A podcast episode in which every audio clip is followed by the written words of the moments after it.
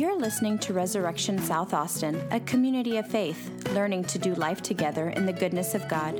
For more information, you can find us online at resaustin.com. Tonight, uh, we're going to hopefully together land the plane on some of the things, this kind of walk we've been doing through the liturgy. I've had a really good time with you all doing this, and I, I you guys have been troopers with me in doing it, so I hope you're getting something out of it. I hope it's blessing you. Um, where am I? There we go. Let us go forth into the world rejoicing in the power of the Spirit. Do y'all know the response? Thanks be to God. Hallelujah. Hallelujah. Do you know this part in the liturgy? Just ring a bell? The very last. It's like the very last part, right? Okay. This is the part, this is the moment that I want to explore with you today as kind of a summary and kind of this really strange place where we find ourselves standing at the edge of this sacred space that we're in, looking out into the neighborhood. Something really significant is about to happen here. But before we do that, I want to tell you a story. When, and I think this is when I was converted to not Anglicanism necessarily, you know, and when people, um, when you ever hear folks making a big deal about Anglicanism, it's really not a big deal about Anglicanism for Anglicanism's sake. It's always making a big, big deal of the church kind of in its, in the way it's always been, being converted to this ancient way of being a Christian. There's this, there's a story that I think I can pinpoint of when this happened to me. We were in LA, Pasadena. Well, we were in Mission Viejo at this church. We drove an hour. My wife made sure that um, I knew that it was an hour drive.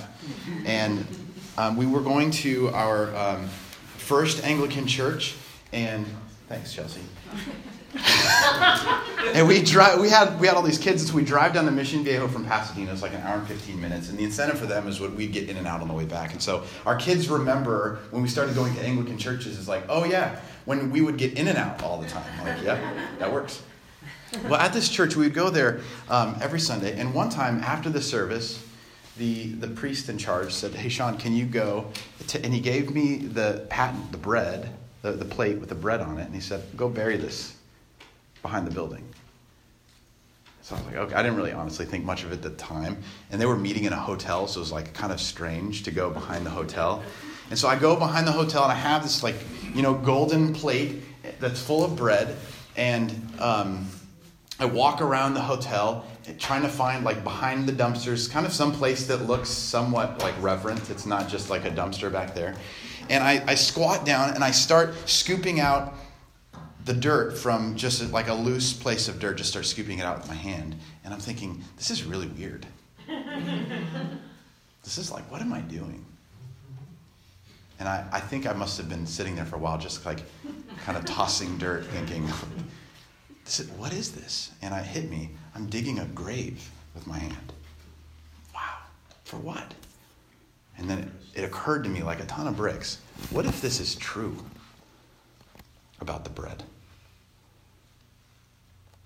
Do they really believe that Jesus is present? Is this really him?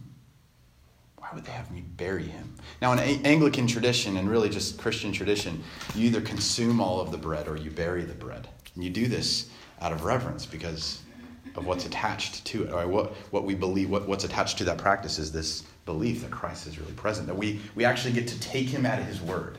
This is my body. We don't totally get that, but okay. And so as I'm in the back, behind in, in Mission Viejo, behind some hotel, digging out a grave by, by hand, placing these crumbs of bread, getting every, and he told me, make sure you get every last bit of these crumbs off this plate. I thought, this is super weird. These people must really believe this. And hit me, what if this is true? Now, just like, let's suspend our modernist categories of things, our scientific method, like all Let's just suspend that for a moment and just ask ourselves the question what if this is all true? What if the words of Jesus, this is my body, is somehow true? I think everything would change if that was the case. I think we'd find ourselves doing some really bizarre things like making little graves with our hand behind a hotel in LA. Mm-hmm. At, at the very end of the liturgy, when we say this, this sending kind of announcement, let us go forth into the world. It's not just some sort of cap on the end of the sentence, but it's actually this moment in which we get to kind of, uh, before we go out into the world, say, pause one more time and ask a really simple question What if this is all true? What has this changed? Coming from the table, we can ask, for instance, What have we received just now? And by receiving this, let's just say it's true. What have we therefore become at the table? You with me? Like, if this is true, what have we have received is the body of Christ. We've consumed it. Now, what have we become? We've become living members of his body. What if, folks, what if that's actually true? And now we stand at the doorway of the church looking into the world, about to be sent out. What's going to happen? What what are we going to be caught up in? Where is Jesus going to lead us? What's going to happen?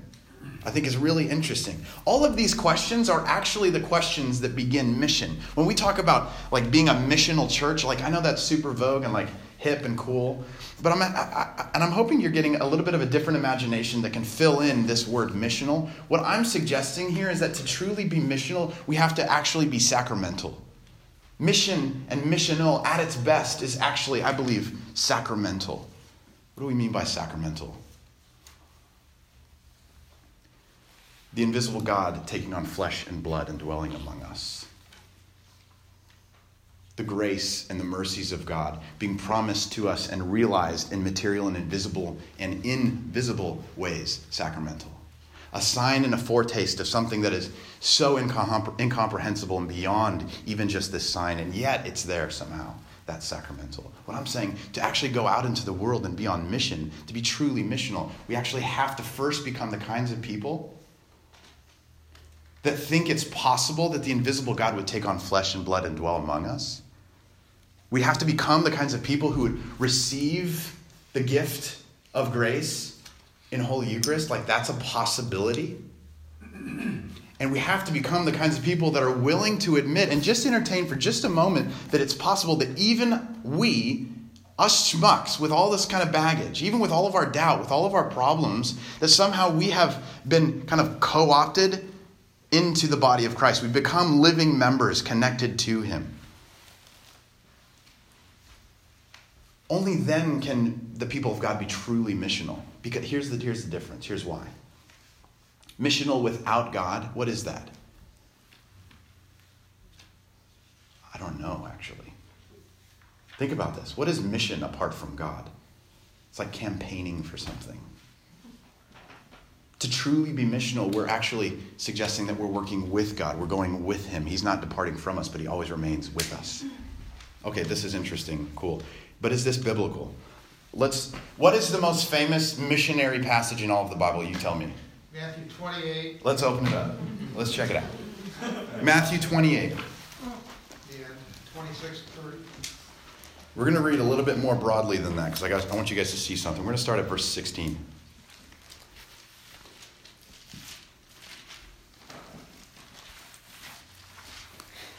Matthew 28, verse 16. Now keep in mind, keep in mind this.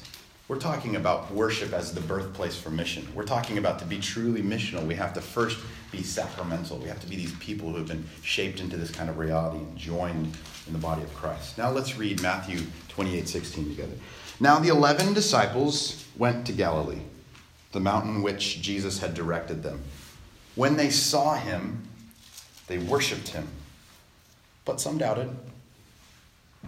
And Jesus came and said to them, All authority in heaven and on earth has been given to me. Go therefore and make disciples of all nations, baptizing them in the name of the Father and of the Son and of the Holy Spirit, and teaching them to obey everything that I have commanded you.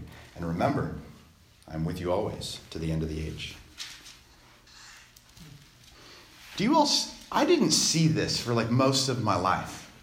But now let's just considering what we've been talking about, do you all see that mission has been born out of a place of worship, even in this most famous Great Commission passage? The disciples, first of all, they saw Jesus. We talked about seeing the presence of God, discerning his presence. They saw him, they worshiped him, they adored him, and yes, some doubted, and that like basically covers all of us, right? That includes everybody. and some doubted. And from that place, from that place of worship and adoration and seeing Jesus, communing with him, being near him, out of that place, Jesus makes this like really incredible statement. He says this all authority in heaven and on earth. Why include both realms? Because that's where it's actually all headed. He's bringing them together heaven and earth. And his authority, his authority is comprehensive, actually, in both. All authority in heaven and on earth has been given to me. Go therefore and make disciples. Okay. We've heard this before. Go therefore and make disciples. How, Jesus? How should we make disciples? This has nothing to do with sacraments, Sean. What does it say next? Baptizing them. Interesting. In the name of the Father and of the Son and of the Holy Spirit. Okay, so baptism, I'll give you that. And teaching them everything that I've commanded you. What has Jesus commanded us? Be baptized. Do this in remembrance of me. Love God, love your neighbor. You remember, like all of these commands? Certainly, we can say with some confidence that what's in view here is Jesus commanding his disciples whenever you do this, do this in remembrance of me. Keeping the Lord's Supper? Interesting. Baptizing them in the name of the Father and the Son and the Holy Spirit, living holy lives, all of those commands that Jesus has issued to his disciples. And as if to kind of punctuate this at the end, he says, And remember, I will be with you always, even to the end of the age. Do y'all remember the story when Jesus was resurrected and those guys were, were walking on the road to Emmaus? And, and then this guy showed up and they started talking and like, didn't you know what happened in Jerusalem a minute ago? And like, it was crazy, you know. And then they, they came to this place and they, they had this meal and they've been talking to the stranger the whole time. And in the breaking of bread, they realized who's this person? Jesus. You have all over the New Testament these cues that the early church, because it's so obvious to them, I think, are giving to us saying, Jesus is with us, and not in just some sentimental kind of way, but he's with us in the ways that he's actually said he would be with us. This is my body, this is my blood. Surely I'll be with you to the end of the age. He sends us his spirit, it fills his church. There's this presence from which our missionary activity in the world springs from. Y'all, this is the worshiping church that's being described. This isn't really actually that profound. This is like the oldest play in the book for Christian missionaries. And so, as a people, when we come out of worship and we ask ourselves, what have we received? What have we become? Who have we come in contact with? We have to say we've become Christians. We've become the church. We've become the disciples of Christ. When we come in contact with Jesus in the sacraments, when we come in, in, in we come near to him and, and join in him in union in baptism, we don't say, when we placed our hands in the wounds of Jesus' side, in effect, we don't say, well, how interesting liturgy and sacraments, that's cool. We say what Thomas said when he placed his hands in the wounds of Jesus My Lord and my God. This is, you know, you're doing liturgy and sacraments right when Lord have mercy and my Lord and my God are, are bursting from your lips. You know that you're getting it when every moment in the liturgy is one step closer to union with Christ. You know you're doing something right when the worship life of the church is actually drawing us into the presence of God. And this was the case with the early church. This is what Christians have been doing as they worship. So at this time at the table, we have come in contact with God. Yes. Yes, we've received something, we've become something, but we don't stay there. Out of this really profound love that Jesus has for everybody else in the world. We don't stay there. He's not content to even just leave us at this table, but we do know that the conditions of our life have changed at this table. Something has changed. The conditions of our life have changed at the, at, at the baptismal font. And now we're being sent into the world with that baptismal water still, still totally dripping off of us. Like when you get out of the shower, when you have kids, they get out of the shower and they don't know, like, step on the mat, grab your towel, try not to make a mess and there's just like water all over the bathroom. This is what I picture like Christian missionaries to be coming out of the baptismal water and just dripping everywhere. Incense, like this, the aroma of the kingdom just totally vaping off of their clothes. this residue of these practices that you can tell that these people have been with Jesus kind of stuff, now sent into the world. We have come to receive Eucharist, and in this really strange turn of events, we have become the Eucharist. We've come to receive this broken bread and poured out wine in order to become the body that's broken and the blood that's poured out into the city, into the streets of Santa Cruz, even. We are those living members sent out from the table into the world.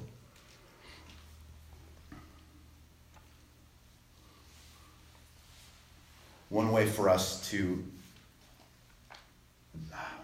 how should I say this? I want to I want to set up a cue for you guys in the liturgy. Because uh, and i don't want this to always just be some like super um, intense mental activity where you got to remember all these things that sean said to really get the liturgy because if i miss out if i'm not feeling it then it's not working. That's not at all what i'm saying. There will be plenty of times and there have been for me when i'm not feeling it. And the wonderful thing about the liturgy is that it's not dependent on how you feel about it but it's actually this motion that catches you up in it so yes make yourself aware to these things don't hurt yourself surrender yourself to this motion of the gospel that's leading us out into the world. But remember, this isn't actually subject to your reasoning, and it's not even subject to your feeling, which is so freeing, so comforting, so helpful.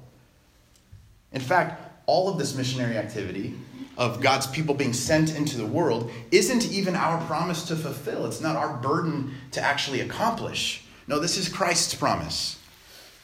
When I am lifted up from the earth, I will draw all people to myself.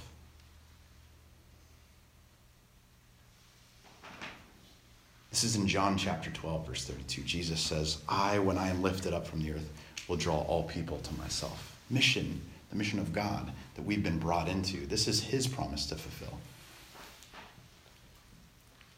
And as people of God, we have actually become his witnesses. We become living members of his body. And as we see the cross processing or recessing, however you call that, out the doors of the church, we remember we're not actually go, like we're not saying, "Okay, folks, I need you to try really hard. Good luck. We'll see you next week.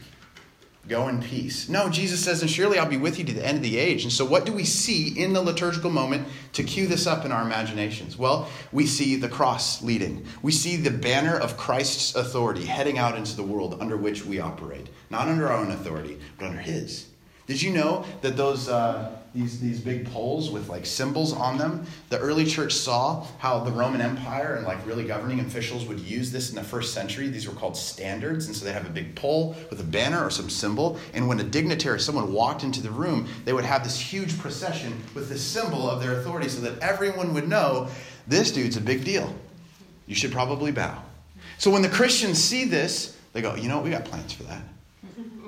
Jesus is Lord. And so they put the sign of the cross on this standard of authority and they march it. And this is why, if you've, if you've ever done this, they march it all over the neighborhood. They march it into the church. Special services in the season, like in uh, Palm Sunday or Easter, there will be processionals around the neighborhood as a way of kind of declaring here's what's up Jesus is king, even over this neighborhood. And so, as this symbol of authority is heading out into the world, we are reminded that we don't go out on our own authority, but under the authority of heaven and earth that's been given to the Son of Man, the Messiah who's leading us out into the world. How comforting is that? How wonderful is that? His banner of authority hangs over us. Michael Ramsey, the 100th Archbishop of Canterbury, one of my heroes, he said basically, I'll paraphrase him, what more missional thing can we do than to become the body of Christ and then be sent out into the world under his authority. You tell me, folks. Is there a better imagination for missional than that? I don't think that there is. I think this is mission at its best, actually. And, folks, when we wear mission this way, it actually makes beautiful people because it's not putting mission and evangelism and like go convert some people on the shoulders of people, on their authority, in their own gifts, in their own ability, but it's saying, would you just cooperate with Jesus? Would you just like go with the spirits, the, the gifts that the Spirit has given you? Would you just follow him out into the world, into the streets? And when you see him, would you tend to his presence? And by the way, you've gotten really good at that because you've tended to his presence where he's declared himself to be. Now you can recognize him. You can recognize his voice.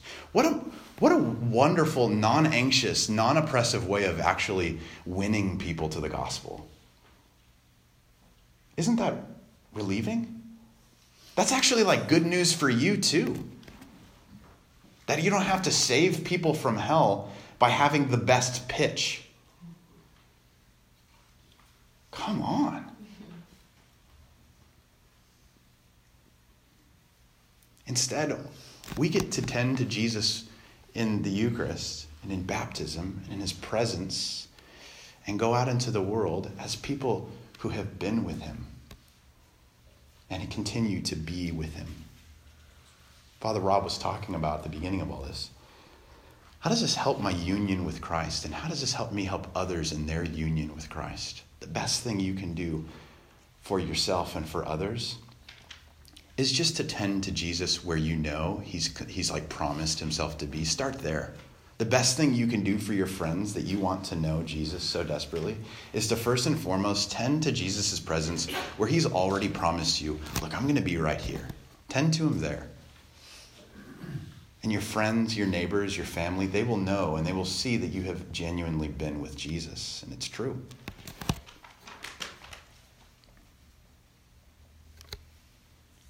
So we can go into those ordinary places.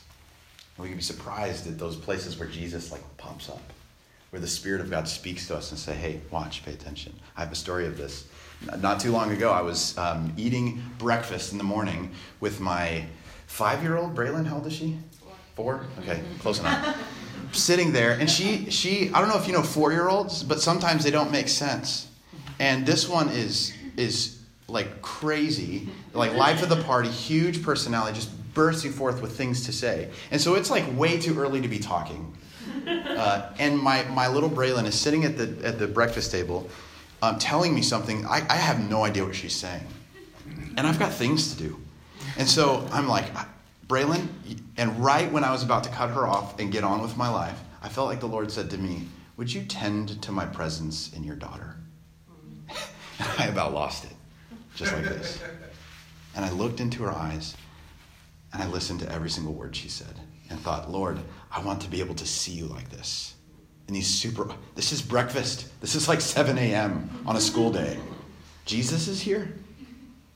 He's promised to be present in the least of these, in these unexpected, ordinary places. And then he calls to me out of his mercy because I should know better. These are my own kids. And he calls to me and says, Would you just pay attention? I've, I've placed this child right in front of you. Tend to her. So I did. And it didn't even seem so long. It was actually really wonderful. I didn't have to like put up with her, but I was my heart was converted. I was changed because I could recognize that Jesus was with her. And that what she had to say mattered to him and it should matter to me, even if I couldn't understand it. Where are those places in your life where you have like really inconvenient moments and places and people that perhaps Jesus is saying to you, Would you just tend to my presence in this person? I know they're kind of annoying. I know they're a little strange. I know their personality's like maybe not quite palatable for you. Maybe, maybe you don't want to be associated with this kind of person, but, but Jesus wants to be associated with this kind of person. Where are those places in your everyday life that you can tend to his presence? And can I just call out, not just because this is the story that I gave, but if you have children, and by the way, if you are a baptized member of the church, whether you have children or not, you have children. You are spiritual mothers and fathers. You have made vows to help these kids be raised up in the way of the Lord. So if you have children, all of you, we've actually got to our mission should first and foremost before before we start thinking of like really extravagant ways of reaching our neighborhood we should actually tend to god's presence in the things and the people and those children that he's actually placed in our homes under our care in our responsibility. How would that change our priorities in our daily life and in our community? If children weren't so much a distraction in the pews but we realized this is the wealth of the church. This is like Jesus loves these children. In fact, he threatens all of the adults, saying, If you get in the way, If you do not let them come to me, you'll have to deal with me. This is how much he loves them. What if mission as, a, as, a, as mature Christian adults was first and foremost to our children, raising them up in the way of the Lord? Have you ever considered that, like, a nursery is missionary? It really is. Have you ever considered that like kids catechism, that like tending to our children, not not putting them away in the service, but this is actually like, no, come be a part of us. You are a Christian, you are part of the family. That that's missionary, even within our own houses. So I just want to call that out because I think that gets quite overlooked all the time. When I moved to Austin, we had this. I was uh, we have lunch with these pastors, and the, the question was, "What's the most missional thing you're doing to disciple your like? How are you discipling your people for mission?"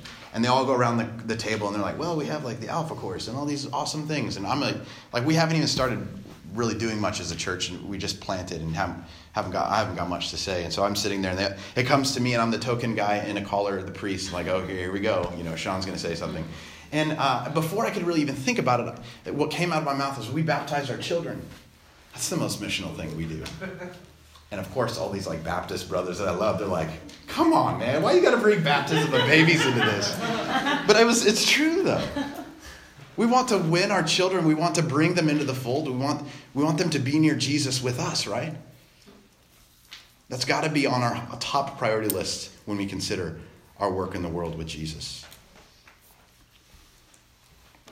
So we come to this end of the service. We see this recessional. We follow this banner of Christ's authority into the world. He is with us. He goes before us. And we have now eyes to see. We have ears to hear. His, we can recognize his presence and tend to him out in the world.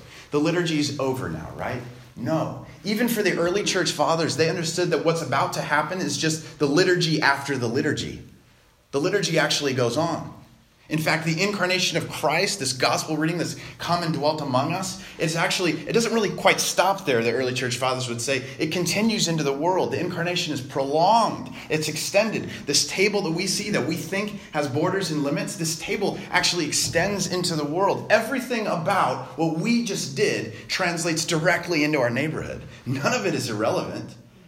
It's actually way more relevant than anything else we could think of to do. So now, when you invite your friends over and you have a table, maybe you meet at a pub and you have a table, so all of a sudden the hospitality that you have received from God now translates to your hospitality that you extend to others. Now you're cooperating with God, handing His grace off to others as if it's endless, and it is. What a wonderful way of being witnesses in the world, extending the table of God. Where are those tables? Where are those places to, to, to see the incarnation extended into the neighborhood, to hear the voice of Jesus, to recognize him in other people, to tend to his presence? Where are those places in our lives? I hope you're seeing how our worship life as sacramental, liturgical Christians, which is it's really like seriously, not, not it's nothing new. This is kind of like the oldest way of being a Christian. This is like mere Christianity, as C.S. Lewis would describe it. This isn't anything flashing or new. But I'm hoping you're seeing that all of this, the whole of this enacted gospel drama that we've been caught up in, we've learned the postures of our body, the language, the sight, the ears, the whole thing actually applies to God's work in the world. And now we can become the kinds of people who are capable of participating with Him, just plainly cooperating with Him, knowing that it is possible that God is in the world and that He's up to something and that we can participate. We have tasted and seen that God is good. And now, with that confidence, we can go into the world and cooperate with Him and participate with Him. I hope that um, I hope this stimulates some new questions. I hope this doesn't actually end this conversation, but I hope that you all, when you worship, you're looking, you're aware. At least you have some curiosities. I wonder why Rob's wearing a purple chasuble today. What does that mean? And in everything, every rock that you have to overturn, because I've only touched on a few things, it's loaded, people. Everywhere you go in the liturgy, everywhere you go where there's beauty and there's the gospel being adapted, every stone you turn over, you're going to find Jesus in it in the liturgy. Everything that we do leads to Him. And if it doesn't, Rob will be the first one to throw it away. Right? It's all about Jesus. And this beautiful thing about our worship life together as, as we turn to Him and see Him in everything and pursue union with Him, He releases us into the world again with Him to do this in turn with others, to bring others into His fold. If you want to be a missionary church, you have to first be a worshiping church. If you want to tend to His presence in the world, we've got to learn to tend to His presence here where He's declared Himself to be. Amen? Amen. Amen. Thank you so much for letting me take you on a tour and brainstorm and think out loud with you. Um, this has been a, a, a really, uh, it's always a super uh, helpful learning experience for me to kind of um, roll these ideas out and share them with other people. Thank you for being so kind to me. Um, but it's also, can I just say, it's been a real, it's been an incredible blessing for Michelle and I to be a part of Redeemer for a moment again, a very different Redeemer but uh, like such a like a better redeemer in so many ways, a beautiful community. And I'm so encouraged to see what God's doing among you. And I want you to know two things. Here's what I want you to know. One, uh, the priest that you have is probably the best in the ACNA, and I would I would love to be in his church. You guys have an amazing priest. I can't think of a better one. Amazing. You get my point. Okay, I'll move on. and two, you're not alone in this kind of strange recovery of ancient Christianity, curious about like how does this apply in mission in the world as evangelicals coming into like Catholic feeling tradition. You're this is you're actually. I wish you could see how how uh, big this movement is of people just like this, churches just like this, and I think God is actually up to something. And so I hope all of this is honestly super encouraging to you to say, keep going, keep digging don't turn away because it's strange. You're strange. Look into this and find Jesus and then cooperate with him in the world. I hope that, that gives us a new imagination for, for what God's doing in the world and in our lives. But, anyways, thanks for letting me be gushy too. And thanks for having me here. I, I really appreciate that. Is there um, any thoughts or any questions? I'm curious as, as we process this this weekend, are there any reflections? Um, how are we doing on time, Rob? Have I blown through it? I don't know. 7.30. Oh, sweet, dude. Let's take some questions. Brother Jonah. What was the uh, Michael Ramsey book? Oh, The Gospel in the Catholic Church. Look at this section. What's that? That was, that was an interesting thought, okay? Oh, oh, and it's not like The Catholic Church has. it's not like Roman Catholic Church. It's like Catholic in terms like universal church, and it's an incredible book. You, you check out a section on like Paul. You'd find what I'm talking about. Michael Ramsey, The Gospel and the Catholic Church, right? That's what it's called. Yeah, it's really good. It's super good. It's maybe a little bit like dense. It's dense. It's an academic piece, or not really academic, but it's yeah, it's dense. It's, it, it'll, It's good. It's good for your brain. It's not like devotional reading, that's for sure. Mm-hmm. Yeah. Can I Yeah. ask my quiz question that I wanted to ask you? Yes, quiz questions. Why not? I can't stop you. I see your hand. But do you really want to ask this question? Can we do that as you're stalling for people to process? No, it's it's important. I just want to ask it. Where is Jesus present to us? Are you asking me after all this? What did you just say? Where is Jesus present to? He's pro- he's present where he's promised himself to be present. Now this let's let's just this is a good question. Let's just take us on a tour real quick. I heard this song um, on like Christian contemporary radio yesterday or the other day. That's and it got passed around Facebook and everyone was like jamming on it. And the lyric was, "Christ has no body but yours." And all these people are like, "Yeah, that's so good." I was like, "Yeah, it's a really beautiful song, but it's not true. It's like wrong." And I had to be that guy on Facebook. I try to do it super nice, like, "Hey, it's beautiful," but you know, uh, I never I never jump in. But it seemed like a big one. Quite a saint long time ago. Yeah, it's actually it is an old hymn, but it's but in the ways that the, it was being portrayed, it wasn't quite the full picture. Why is that? And here's here's why I'm bringing it up to answer your question. The pres the, the body of Christ is ascended at the right hand of God the Father. He sent his spirit into his church, which has become his body. Paul talks about this in, in Romans, and, and Michael Ramsey points this out. The, when Paul is um, pulled over by Jesus on his, road, on his road to Damascus, right?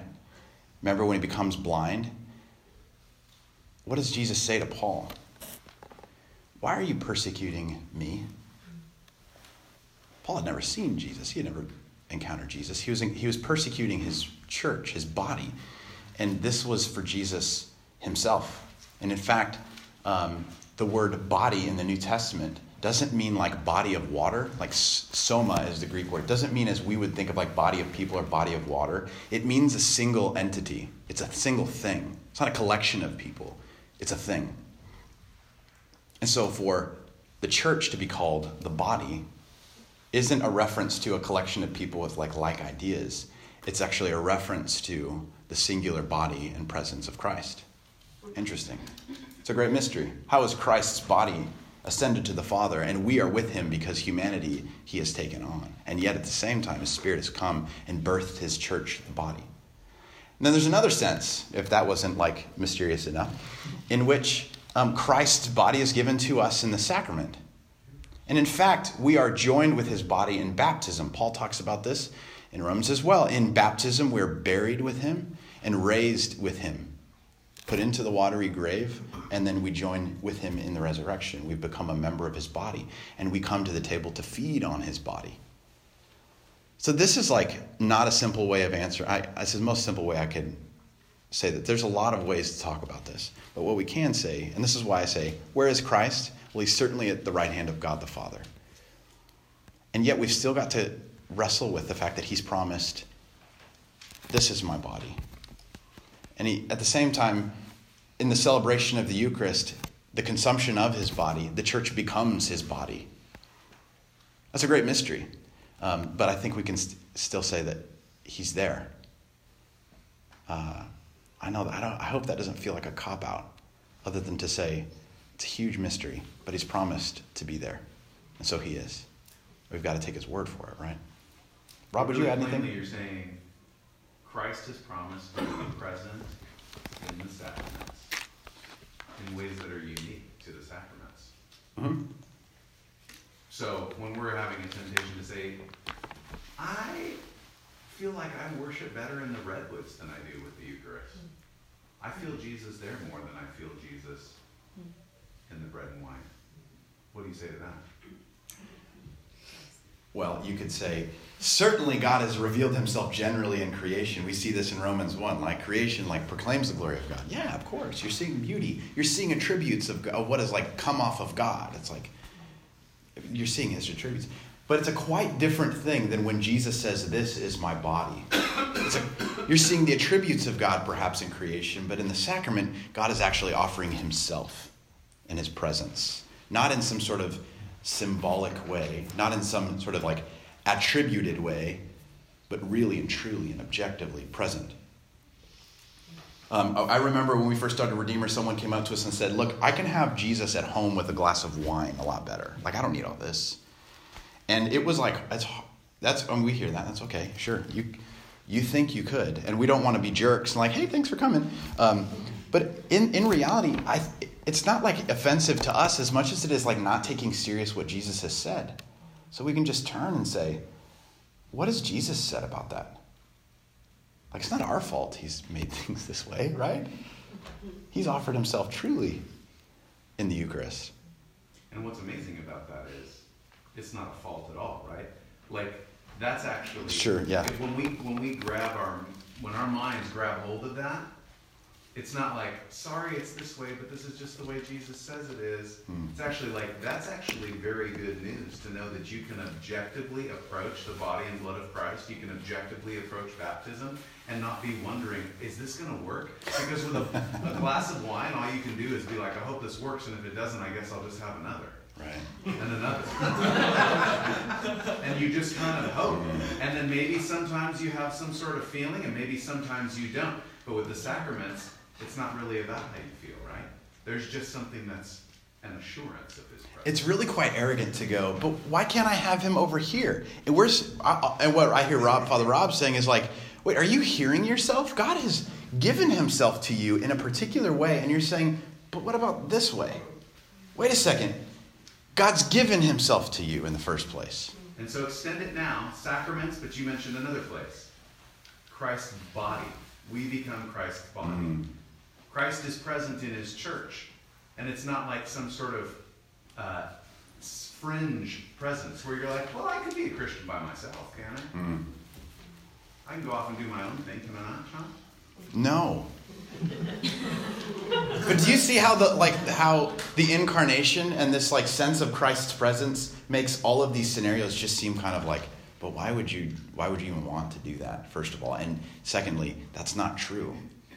Do you remember Ralph Wood, a Baylor professor? He says, My students come to me and say, But professor, I have a personal relation with Jesus. Get in relation to his person then. Yeah.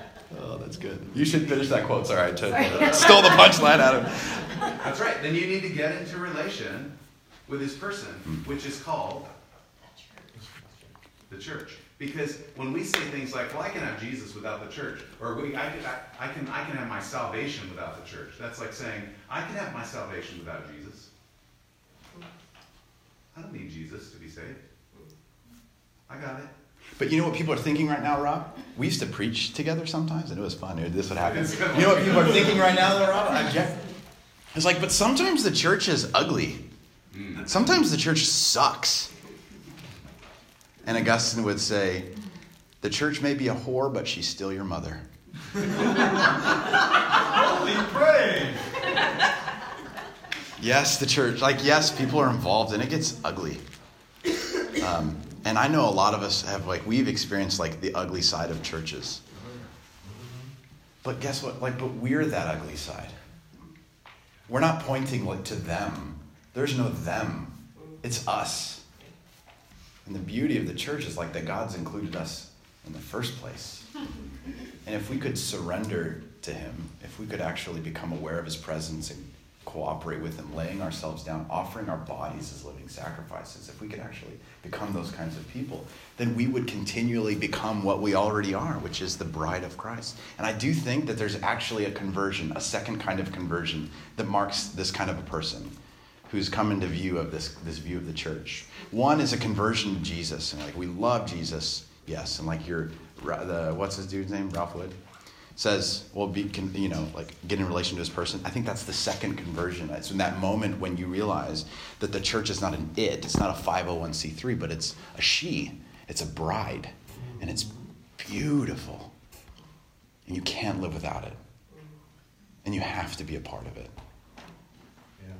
there's a second conversion that's coming if you haven't had that. And I hope that in the sacraments and the liturgy, not because people are nice to you, that's nice, or the coffee's good, okay, but that you, rec- you come in contact with Jesus and you find union with him and you're caught up in his bride and you see the beauty of his bride and you're won over. That's a different kind of conversion, wouldn't you say? Mm. Jonah, sorry. Has any connection with confirmation. Well, I'm, I'm sure it does. Just, yeah. Yeah, when someone's like, well, why don't you just tease that out? What do you mean, Jonah? Which Anglican portion of history do we have with confirmation? So like, right, um. Don't make this complicated. Just tell us the answer, brother. If, if baptism is admission into the family of God, it's bringing you into the new life and the new family, confirmation is the point at which you are publicly accepting the same way, not just your family, but the church itself as the church. Mm. Good, yeah. Like you, you are. It's the ordination of the laity. You're the laity. People who have been converted to the church and say, "She's beautiful. I want to serve the church the way Christ served the church." That's a good point, Jonah. Was he another hand? Yes, sir. Yes, well, I was thinking too, that uh, the second conversion is discovering the bride of Christ, the church. That it's neat as evangelicals to come to a historic understanding of the bride, the church, and to see the historic church as a beautiful living bride for, of Christ and for Christ. And that we are living members of him through the Eucharist, through the sacraments. Mm. And that we can, and it's nice to see it come alive, and build and animated with the Holy Spirit. Mm. And that's why I'm happy to see this movement and to see evangelicals be- becoming on fire for the historic church. Mm. And it just warms my heart. Me too. And you know what's really encouraging is that evangelicals bring something to the Catholic tradition that's like desperately needed. You guys have a certain kind of mix in who you are, and I'm, I'm, I'm kind of part of that stream as well. that really values like lively biblical preaching and like personal relationship with Jesus and at this like all of that fire has now found a fireplace in the liturgy in the traditions of the church. And we don't have to worry about things going off and getting crazy because we can actually just turn ourselves to the history of the church and say how has script how has scripture always been interpreted by the church? How have Christians always done this? We have all of this dead family members that get still to still speak into our lives and guide us as the church. It's really helpful so if you have like a, a personality preacher who's like, let's head off into the woods, you can say, has anyone headed off into the woods? No, let's not do that. you know what I'm, I mean? Heading off to the woods, it's beautiful. You know what I'm saying? Metaphorically. It's like a safeguard, actually, for the church. Yeah. G.K. Chesterton called it the democracy of the dead. The democracy of the dead. Jonah and I were talking about that earlier. Yes, sir, Stephen. Next week, we celebrate the 500th anniversary of the And I don't know if it'll be celebrated at Redeemer, but uh, I kind of, I, I want to ask you, you believe, and you've been saying all weekend, that the Eucharist is a gift of Christ's body and blood, right? Mm. Been saying all weekend, right? Why then is the liturgy saying there's a definite part where it says our sacrifice of praise. I knew where you're heading. And I, you know, that really grates on me because I come from a tradition that I think gets it better because they, what they do is you sound like they him do too. We get this. Of, uh, they do the words of institution, mm-hmm. the Lord's prayer, and boom, they do the communion. Yeah. And I like that because that is a that's a acknowledgement of God's origination, initiative, free gift. It doesn't depend on whether we give a sacrifice of praise or not. And after a while, uh, you know, I I'm fine with it. I'm okay with it. But sometimes after a while, I say, you know, we say this every week, and you say it over and over. It at least for me, seems like it's not fully accepting that grace, that gift, because of our sacrifice of praise. Mm. I see and what you mean. I kind of, uh, you know, I, I understand that it's historical. I understand that. But uh, I guess I really want to say God's grace is everything. Doesn't matter what we give as a sacrifice of praise. Or recount the whole Heil Gestitchka salvation history. Because that's what a lot of the Eucharist is about, is recounting that salvation history. And that's fine, but I think that, uh, I don't know, I guess I really yeah, I I hear. guess when I do communion, I kind of go into a quiet place Mhm. and I thank God, I thank Jesus, I want to meet Jesus, and I'm really, really thankful for his forgiveness of my sin. Yeah. I'm really thankful that he, or God, the triune God, is giving me this no matter what I've done, or say, or do. It's free gift. What do you say about that? I think. Sorry, I don't know our liturgy that well. Yeah, uh, let me try and rephrase the, the, the question a little bit. Um, how isn't the grace of God enough? What do we have to offer Him that He's lacking? What can we sacrifice to Him that would actually be effective in receiving His question. grace? Are Okay. we offering something during communion? Well, you tell me. Do we have an offertory? Yeah. We do. So how do we at once acknowledge? I think here's what I was going to say. I'm going to take a stab at this, Rob. And this is like taking a stab at 500 years of like Reformation history. Okay, so give me a break. Um, I think you can have both, and I think it's they're actually not competing for one another.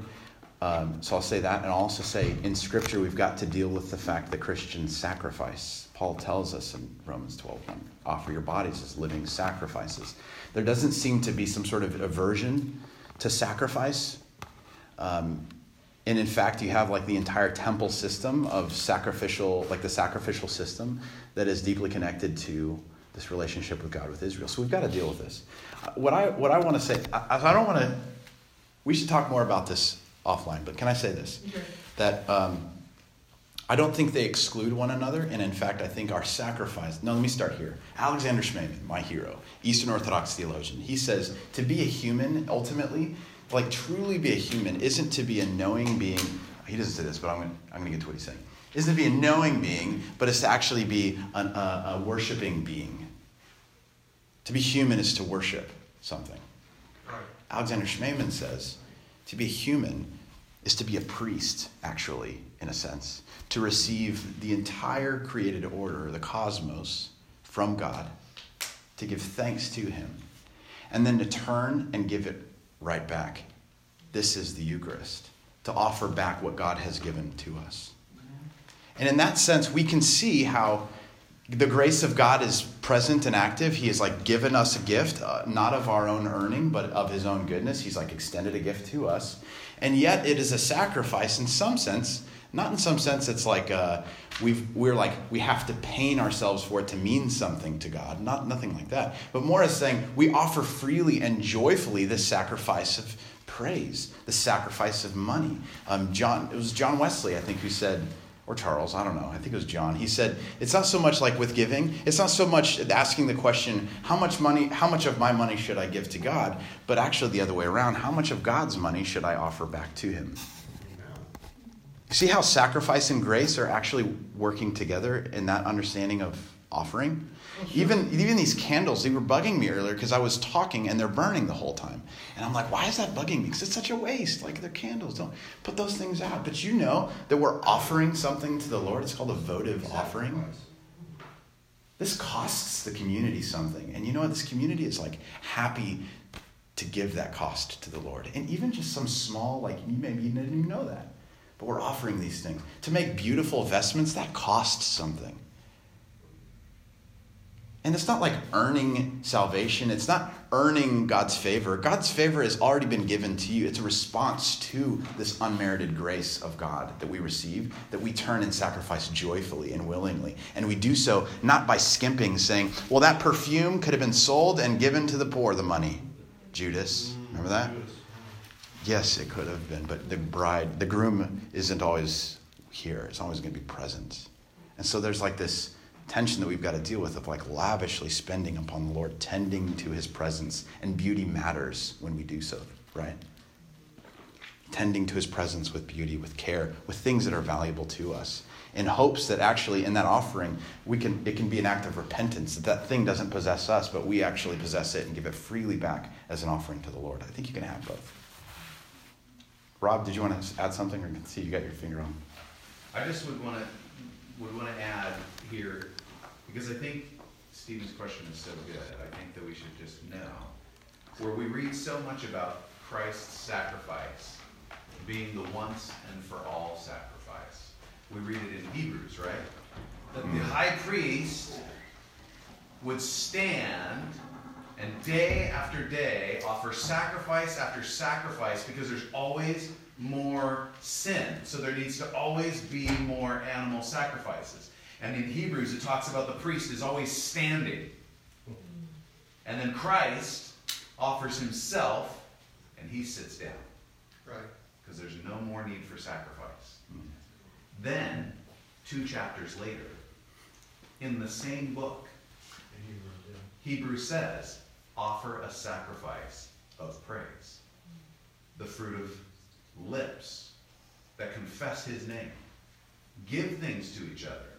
Show hospitality to one another, for such sacrifices are pleasing to God. For the author of Hebrews, those things are not antithetical. They're an outworking of receiving the sacrifice of Christ and then becoming part of his body and doing the same thing to the glory of God within the reality of what Christ has done once and for all.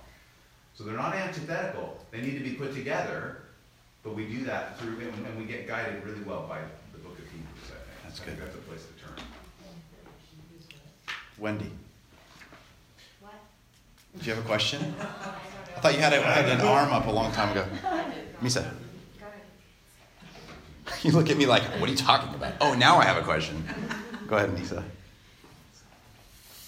As I have walked the Redeemer over five years, I've, I've seen transition of, you know, grew up Catholic, had the liturgy, the liturgy was very empty, it was hollow, mm-hmm. it felt dead. Came into a place where the liturgy was alive and sacred and holy, and breathing.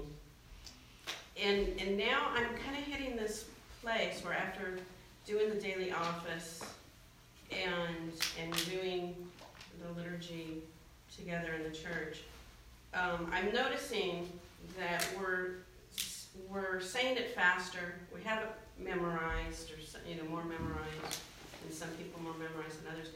And I'm not, I'm not experiencing that newness of it anymore. You know, when it was new, and I think we started out doing it more slowly because we were all less familiar with it. Um, I noticed things like the things that you've been. Thank you so much for sharing because it's really ministered to me because I've just kind of hit that place of it's become so familiar now, and I feel like it's you know when I do the daily office, it's like I just want to keep stopping it and soak in it. Mm-hmm. But I have other practices I do too, and I don't have time to do all of it. But it's going so fast, and that's how I feel, you know, in church sometimes too. It's like, and and so instead, I'm saying the words, and like you said, it doesn't depend on my emotions, and it doesn't depend on me thinking through and understanding it all. I know it's doing its work in me, but I don't want it to become rote. I don't want to just go through it without. There's so much in it. There's so much in it, but I feel like I'm not plumbing the depths of it like I was at first. Can I just tell you that you you need to like not have that burden. If it's okay if it becomes rote.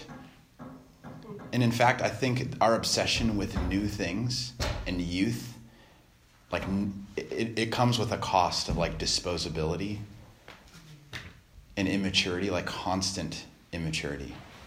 And I think we've got to become a kind of people that are okay with things getting boring or rote or common. And, um, and in those moments, not wanting to be stimulated in some like fresh kind of way, but actually having, uh, releasing the anxiety, that oppressive anxiety to be like entertained, but to do the hard, long, sometimes like not really exciting work of prayer, being with Jesus and not not carrying a burden of like this needs to be um, like engaging or something or i think that's actually a burden foreign to christian worship In to be honest fact, if it is always new, it's robbing us of an opportunity to grow in faithfulness. It's the boredom is necessary for your faith. Because boredom and when something becomes old is the point when you're able to say, I will now offer my faithfulness in spite of the fact that I'm not getting any emotional reward. It's, a, it's an opportunity to begin operating after faithfulness. And when you read kind of like the contemplative, uh, Mhm. I don't know what you call them, people, mystics mystics, whatever. Um, often what they'll say is they s- that, that that ceasing to have novelty is the advancing in the life of prayer. Wow. So you have somebody like Mother Teresa who, when she dies, and we all read her her uh, journals, and and we discover Mother Teresa didn't feel the presence of God. And then the people who don't know the Lord go, see, even she was a faith. And the people who do know the Lord said, see how well she was faithful to him. See how advanced she was, because even when she didn't feel some sort of emotional presence, she tended to his presence. and and check this out misa maybe it's another way of like kind of packaging this when i find myself doing that i think you know the lord's worth this. Like he's worth the work that i'm putting into this. Even if i don't get something out of it or whatever isn't isn't like my praise of christ even when i don't feel it i'm not like it's not my jam isn't he worth that?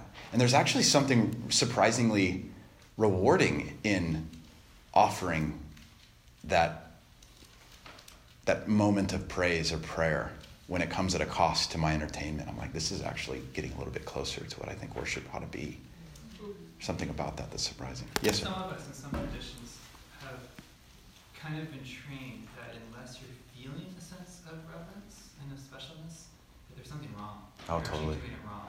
That um, you're not being attentive enough, right? So it's not even a sense of like I should be getting something out of this, but it's like I'm losing it, right? Mhm. And so there's that faith needed, I think, to be okay with And that. y- there's, yes. There's like, we need to actually put faith in the grace of God that isn't dependent on our. Like, it's funny that people go, grace of God, grace of God, but make sure you're doing this right so that you can earn union with God. But I think too, like we, we, we do want to be intentional. We want to Certainly. we want to tend to Jesus, and when we don't feel like we care anymore, we don't feel like it means anything more, then we start thinking, maybe I'm not caring anymore. What's wrong with me? I think that's honestly, when we feel that, can I just give you all permission to like repent of that? Like, don't do that. But to actually, in those moments, I think tending to Christ's presence is going to be tending to his, what he's doing in your heart at that moment. And realizing, you know, Lord, like, like Mother Teresa, I don't feel you. But, and oftentimes, another helpful way of actually inhabiting that really well is to like pray the Psalms enough that it becomes your own prayer life. Because if you read 90% of the Psalms, it's like, God, where are you? I don't feel you. My enemies surround me. I'm in the pit of Sheol, and yet you promised that you would be near.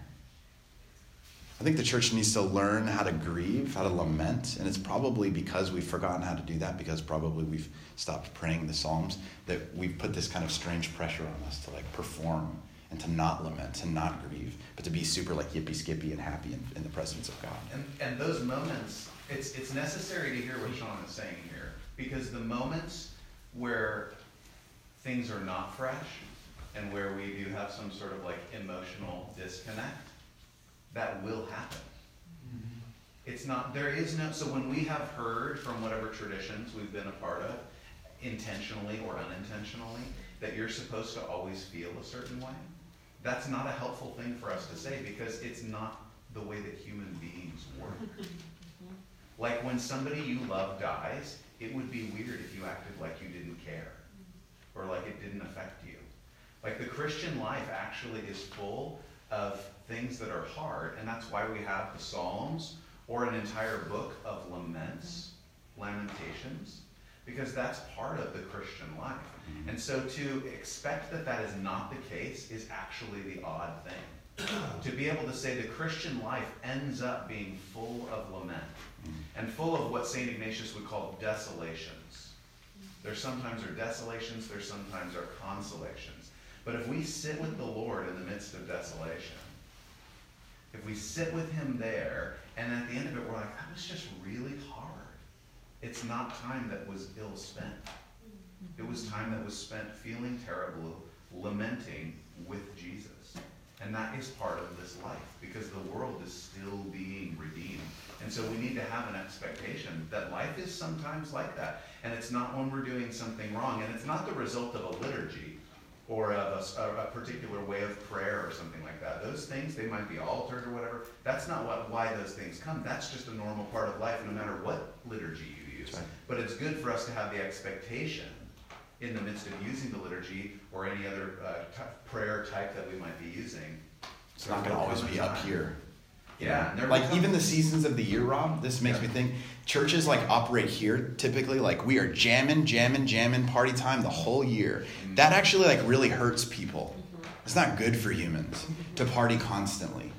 The church has plenty of parties. The church has more parties than people know what to do with. The, the problem isn't the partying. The partying is the, the problem is not the fast, the feasting, but the fasting.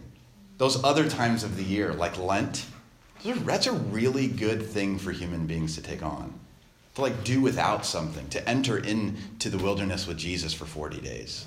To like enter the story throughout. There's like this, there's a story throughout the year that actually takes us with him. And it's not always like jamming up here. It's not always Jesus, you're like my homie, and we're rocking, you know, till the till the moon comes or till the sun comes up. But sometimes it's my God, my God, why have you forsaken me? And we don't resolve that real quick, and we just kind of go, yeah. But Sean, wouldn't, wouldn't you say that part of the journey though is accepting the periods when you're not feeling that closeness. That's exactly what we're saying. Understanding that he's still there. Absolutely. You're just struggling with something and not feeling him there, but he's still there. He's still there. See- see- And accepting. Sorry, you've been you've had your hand up for like 20 minutes. I just, Get I it, wanna, like, I've been thinking during this, something that I feel like is really obvious, maybe everyone's already thinking it. But all of this sounds very unmysterious if you put it in the context of an actual human relationship. Mm-hmm. Yeah, So I think that what you, so what you're saying is like you actually know Jesus. Mm-hmm. Because in real relationships with people, we don't feel it all the time. hmm You know, like if you consider like those of you who have a beloved, if you consider like the first time you met them, you're like, this is super awesome. and they are awesome, and because of the like grace that they lavish on me by even looking in my direction, mm. I want to give them gifts. I want to sacrifice for them, right? Because they like deign to even be in my presence. Right, that's a good Then point. you know, ten years later, you've got two kids, and you're like, I don't even remember the last time I looked at your face. When's the last time we talked? You know? but I've been faithful to you in the way I act. I maintain faithfulness even though I'm not like feeling it. Why am I not feeling it? Variety of reasons. You know, it's not because I've stopped loving you, or Mm. because you've stopped being lovable, or because you've actually left me. You are still present to me, and I'm still doing the faithful acts to you. And like later when we can get a babysitter, maybe we'll like look at each other in the face. But like you know, so in, if you actually think Yeah, about Jesus as a person, it's like none of this seems weird. Mm-hmm. This is how human relationships work, actually. Can, can we extend that to like, and I think you would agree, to friendship? Oh. Like, actually, the church is a school of friends or a community of friends, and those commitments should exist even among friends in the church. We should be able to depend on those kind of relationships among us. But yeah, yeah, Thomas. I, I feel like, I mean, I don't totally get it, but I get the direction we're headed in. But one thing that I've always struggled with is like, I grew up like a student leader, and then I was a college youth leader, or a college, just a college leader. They're not youth anymore. I was like, I just grew up as a leader, and I've seen a lot of my fellow leaders, and I feel like I've been told, people have been told like this thing of like, you know, like you're not gonna feel all the time, so just like put your head down, get it done. Right. And I've seen a lot of people like end up like getting burned that way. So like I get like you know everything's not about emotions, but like for me, for many people that I've seen, there is like you can't just say like oh well just just do it like it's gonna work because it doesn't. Like the reality is like mm-hmm. we have leaders that burn out, we have leaders that leave the church, we have leaders that are doing the going through the motions and doing all the right things and checking all the boxes. They're going through the liturgy. So what's the difference? Like how do we, as a church, like you know, like yeah, we need to persevere. We need to like bring bring go through. We need to go to church when we don't feel like it. We need to like get past our emotions. But how do we deal with like that balance of well, maybe I am dying. Like how do we know that balance? That make sense? Mm-hmm. what I'm Yeah. I've been, I've been, I think you're describing like burnout. I've been there. Um, I would say that, um, like tending to the work, um, doesn't always mean busyness. Actually, it often doesn't mean that, but means margin and boundaries. Having the kind of humility and not arrogance that says, I can't do all this and letting and like even when your other leaders are like put your head down get it done i can't do all this is, is actually humility speaking up and tending to the work that christ is doing in you. He's the messiah. We're not right? And i, I think it's hard for us sometimes to um, to not to, to like conceive of a life in which rest and stillness is the place that we operate from with christ and not out of a place of like manic busyness. I know that's like a hard thing that like operates against the grain for most like ministry culture, um, but I but but in stillness and in rest we actually are doing that is some of the work that God is inviting us to do. Can you imagine all the times that Jesus was walking around with his disciples and he like would stop? I, you know this happened. They would stop and like get away. We see this. They would like get away, leaving the crowds. These poor people who just wanted to be with Jesus. He's like, guys, let's get out of here. Peace. Y'all take the boat. I'll meet you over there in a minute but like getting away, being still, not doing things, having an actual Sabbath These are all like parts of the disciplines of a mature Christian life. But we've got we've got to have like the kind of community around us that can help us like grow in those ways, and not put all those kind of oppressive burdens on people that programs and ministries are the performance of the kingdom. It's actually not the case. Uh, we're, we're like blown through time. That was that's super engaging. Uh, thank you for that conversation. Um, I'll be around. We're not going anywhere. Uh, but we're going to transition now to why am I doing this? You're listening to Resurrection South Austin, a community of faith, learning to do life together in the goodness of God. For more information, you can find us online at resaustin.com.